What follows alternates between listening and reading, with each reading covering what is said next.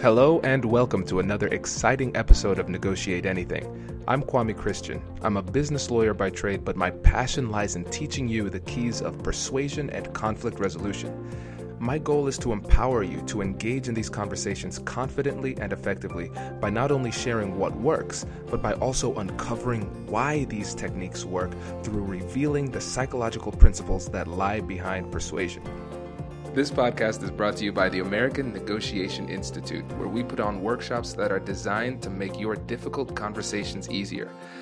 These leadership workshops focus on conflict management and negotiation and will give you the confidence you need to get more of what you want without jeopardizing relationships. Check out the link in the description if you're interested in learning more. Our guest today is Aimee J. I invited Aimee onto the show today to talk about her experience as an attorney negotiating in procurement as a contracts manager. In this role, she reviews, negotiates, and prepares contracts and deals with Fortune 500 companies. Aimee has a unique background that started with a career in computer engineering and eventually led to a successful career in law. And one of my favorite things about Aimee is that she has a passion for inspiring people to make moves, take chances, and live life without regrets. And she does this by hosting the Chasing Dreams podcast, which highlights people each week who have achieved their dreams by taking chances and delves into how the lessons learned by the guests can be applied to anyone listening. I know you're going to get a lot out of this one. So without further ado, let's jump into the interview. Aimee, thanks for joining us today. Thanks for having me. No, it's my pleasure. It's nice to have a fellow podcaster on the show again. It's always great being on the other side of the interview. I don't do it often, but it's a lot of fun. Oh yeah, it is a lot of fun because now you like the messy work of editing. It doesn't doesn't fall on your shoulders. Exactly. So. I don't have to worry about all that little stuff of note taking and whatnot. I'm sorry, you're gonna have to do that. I know. I'm assuming I'm going to have to take a lot of notes, but I'm, we're excited to have you on the show to talk about our favorite subject of negotiations. So, how about you tell the audience a little bit about yourself and what you do? Yeah, sure, absolutely. Hey guys, so my name's Aimee J. I am a lawyer, a contract manager, a podcaster, a motivational speaker, and all around fun person, in my opinion. I know that's a little self serving a little bit. I concur. Okay, fair enough. Thank you. Co-sign. So I had an interesting life. I was actually a computer engineer originally when I went to undergrad. My grad was computer graphics. Uh, I worked at NASA. So I had that kind of tech background, but then I got bored, which a lot of people don't realize that can actually happen when you have a good job and you just get bored. And I was honestly bored at NASA. And people are like, What? You were bored at NASA? I was running numbers. That's really all I was doing. And so there was no challenge for me. And my sister, my twin sister, was actually in the process of thinking about going to law school. And I was like, you know, I want to go to law school. I'll do that. That sounds challenging. I feel like if I go to law school, I'll be equipped to kind of just be able to do anything. Sure, it's at a six figure debt, but why not? I think that would be the move to make. I don't regret that decision. I think I did learn a lot in law school. I learned confidence. I learned the ability to handle things and look at problems. I learned to negotiate better at law school. I think life experience helped improve that, but my life has been one where I decided that I needed to do what made me happy. Law school at that point was I spent some time with my sister, had a great time, learned patents, did patent law for about, uh, I guess it was four years. Went to Philadelphia, had fun there with Comcast. I was a contract manager for about two and a half, almost three years, not quite, and then got pulled back into the Baltimore Birdland area, and now I'm a contract manager with CareFirst, which is just as much fun, less stress, but I'm having a ball.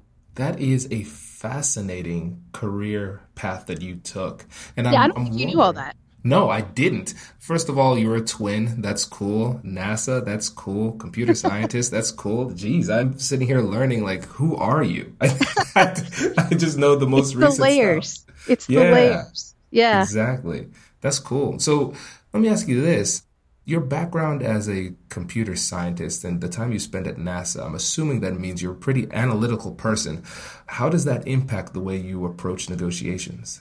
So, one, yes, I am analytical. I was at UMBC as a Meyerhoff Scholar, and so the focus there is science and further education. And so my mind is kind of geared towards science. And so when I see a problem, regardless of what it is, whether it's a math problem, science problem, or a problem that has to be discussed, I look at it from all angles because science is about data.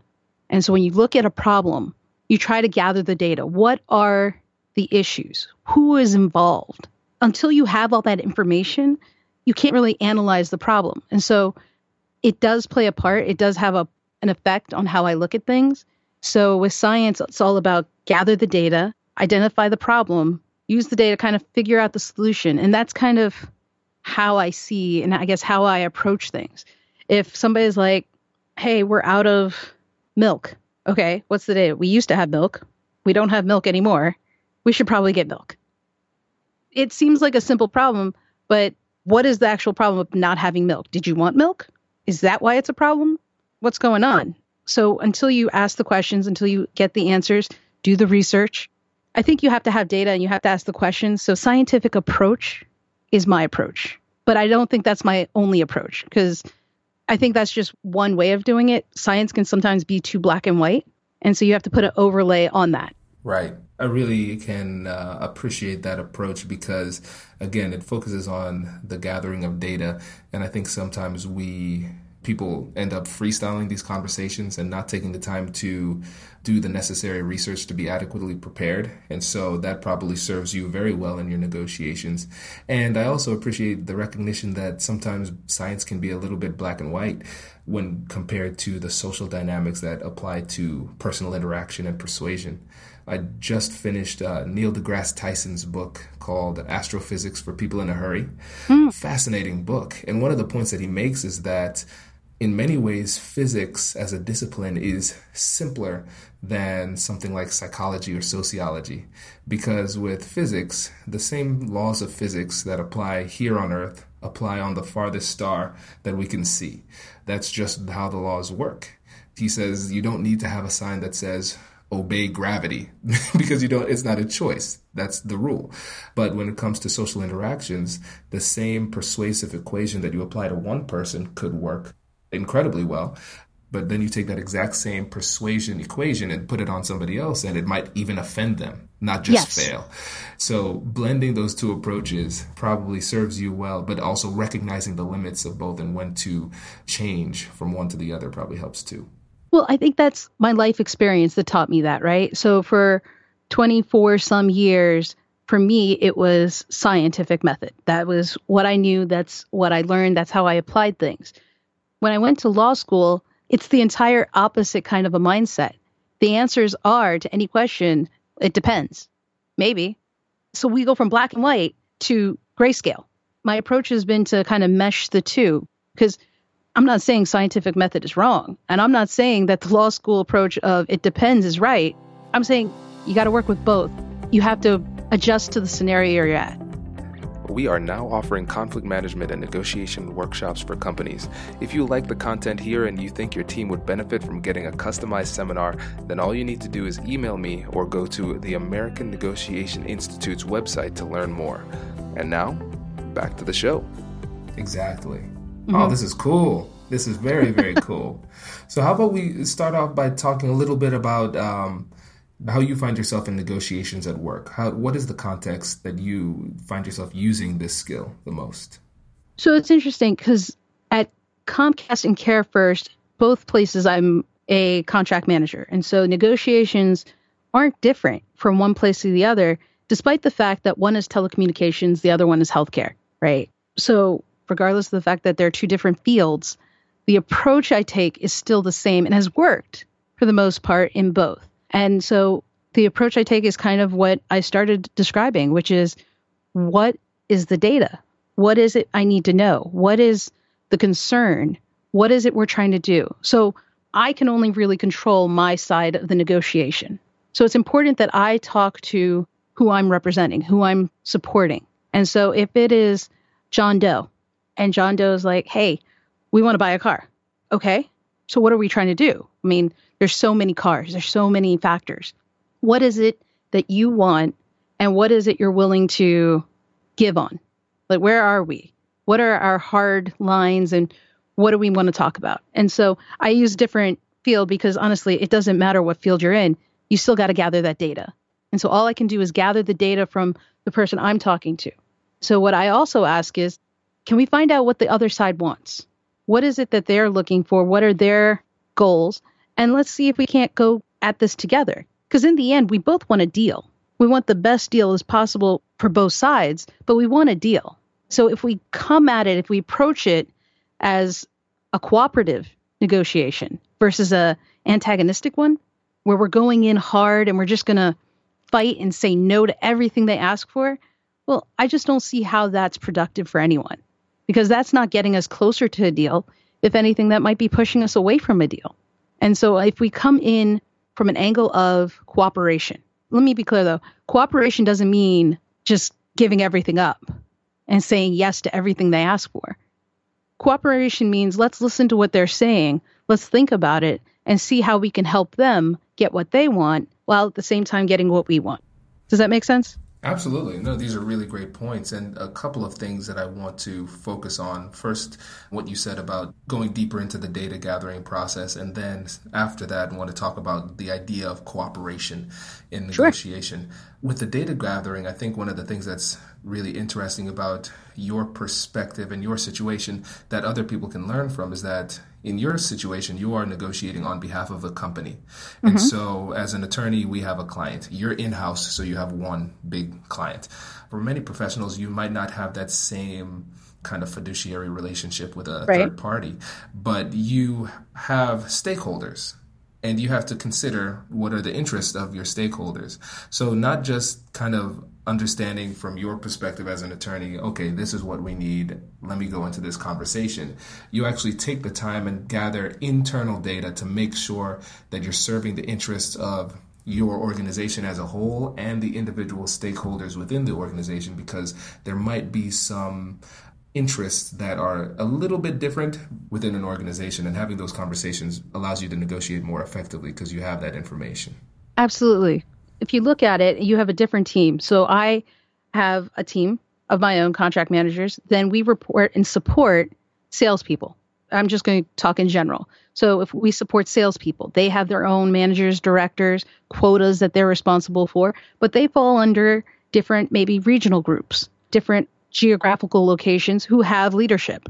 And so they have people that they have to kind of oversee and have goals and quotas and things like that that they're also looking for. So while on one level, there is someone who's like, hey, this is what it is. This is what we're doing. I may get an email from their boss's boss or even a different department that's like, hey, this is going to be great for the company. Here's some things that we need to kind of hold firm on. Or here's some things that we need to consider as we're looking at this. We want to get the deal absolutely, but here are some things we can't give on. And here are some things we have some flexibility. So keeping all of that information. I may not know to go after that myself. They may come to me, but at the same time, I also have a duty to kind of look at this and take the best interest of the company and say, okay, so John Doe wants this deal. These other people are coming and saying, hey, here are my limits. What is in the best interest of the company, though? Because I'm responsible for that as well. How can I help the company get what it needs, whether it's community service recognition or being able to help get promotions.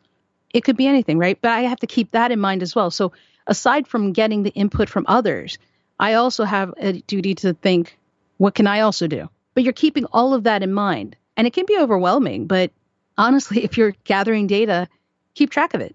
Write it down. You should always have that stuff written and understand what's going on. And before you jump on any kind of call, make sure everyone's on the same page.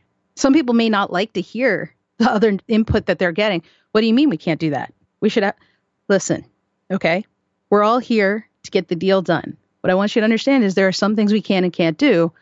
Please don't speak about that on the call. Let me do the talking. And we're going to do the best thing we can because that's the other thing, right? When you get on a call, you hope that it's just two people that are going to work together. But sometimes you always have other people on the call who may want to speak up. I have had calls where some people them speaking up has actually not been the best idea. And I'll be like, hey, Joe, if you don't mind, we can talk offline. I'll go ahead and take it from here. I've actually had to step in because what they were saying was making the other side riled up. Mm-hmm. That goes against cooperative. Right. And what you're uncovering here is the various layers to negotiation because what at its surface, at the surface might present itself as a simple negotiation between company A and company B, and you're a representative of company A. After you do a thorough analysis of all of the stakeholders within your organization and the parties that are involved in mm-hmm. the deal within your organization, you might uncover conflicts within the organization Yes. One department wants one thing, another department wants another thing. And so what initially presented itself as one big negotiation just turned into a complex set of mini negotiations internally that you need yes. to rectify before you hop on that call and have that conversation with company B. Absolutely. You have to find who you report to and say, okay, listen, I could pull the trigger and make these decisions, but that's not what they pay me for. What do you want to do? If you want me to pull the trigger, I can. But I assume you have a decision you want to make because each role, each department has their own goal. Finance, they want to save money as much as possible. They don't want to give it away. Sales wants the deal. Their commission is contingent upon that. Leadership has their own. You're thinking of the best interest of the company. So, really, somebody has to pull that trigger.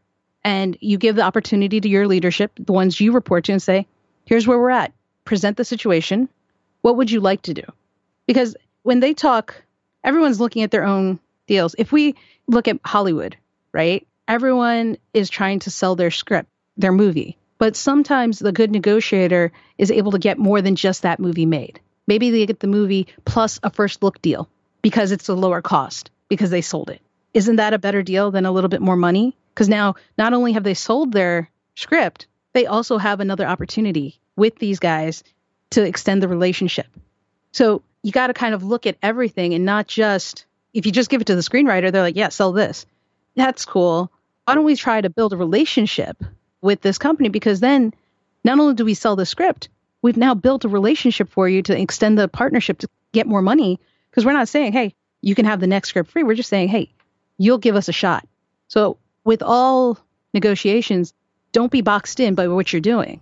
Think outside the box in order to think outside the box effectively and be creative within these negotiations, it requires an expanded mindset on what is valuable to the company. Yes. And sometimes we have this myopic perspective on what value mm-hmm. is, and we focus so much on the dollars and cents that we miss out on, like you said, the value that is built into the relationship and other opportunities or community recognition, like you mentioned. And I think that's our role. As a negotiator, everybody has their own thing that they want, they have their own mindset your job is to look for that mindset as well, but also for the company or whoever you're reporting to. For me, it was Comcast. Now it's CareFirst. How can I benefit the company the most? Right. So thinking about that as you're doing. Now, that's not going to always happen. You're not going to be able to pull that rabbit out of the hat every time, but you never know. You never know unless you ask. I mean, that's the one thing about negotiation, right? One of those small basic principles you never know unless you ask the answer is always going to be no if you never say anything. exactly. Very simple, but often overlooked. People always say cliches are overrated, and I'm like, they're cliches for a reason.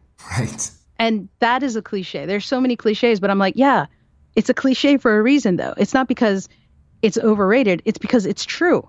No, that makes sense. And, and it applies perfectly here.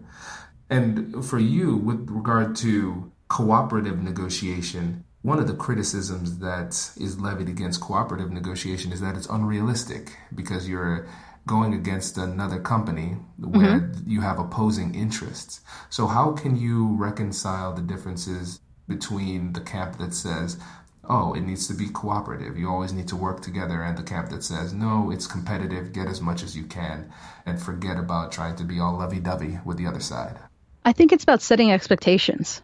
So, whether you do it in email form or you do it before you get on the call, you kind of feel out the other side. Because you're right, I can't dictate what the other side is going to do. But, and it's only happened less than probably, and people are like, no, it hasn't. I want to say less than probably 20% of my negotiations, people have been aggressive. I'm not saying it hasn't happened. It's not as common as people would expect. What I try to do is when we get on the call, make sure that everybody understands hey, we all want to get this deal we all want to get to a point where we can make it happen for the people we're representing. That's what we're going to do. To do that, however, there's some concerns we need to go over. Make sure before I get on a call, I try to find out what all their concerns are. I try to do some research to say, okay, so if they're concerned about X, Y, and Z, let me find out what I can do about X, Y, and Z before I get on the call. And so if I come onto the call and say, hey guys, we're trying to work together, we're all trying to get this deal, there are just a few areas of concern. Listen, I got this beforehand. I'm able to give you X in this way. It may not be exactly what you wanted, but I can do it in this way and we can both be happy. If that's okay, what about Y? Here's something else that we can kind of look into. Now, it doesn't always work. I understand Z is still a concern for you. I'm still looking into that. Let me take it offline and see what I can do. I'm not saying yes, I can give it to them. And I'm not saying no, I can't give it to them. So I am taking it off and saying, hey, I still want to make this work. Give me a shot. I'm going to try and pull some strings. So again, I'm working with them. I'm not shutting anything down. I'm not trying to bully them into taking the deal. I want to show them through example that we're going to work together on this. That's brilliant. And to your point about the cooperative negotiation style, it's demonstrated, at least in laboratory settings and anecdotal reports from people who utilize that, when you negotiate cooperatively, you expand the pie and it makes it closer to the proverbial win-win situation. Now, of course, there are going to be some listeners out there who are like, "Well, you know, I'm a litigator, so uh, yes. you can't play that game as much." But in many business scenarios, there's going to be flexibility that allows for cooperation, and it typically allows for better deals for both sides.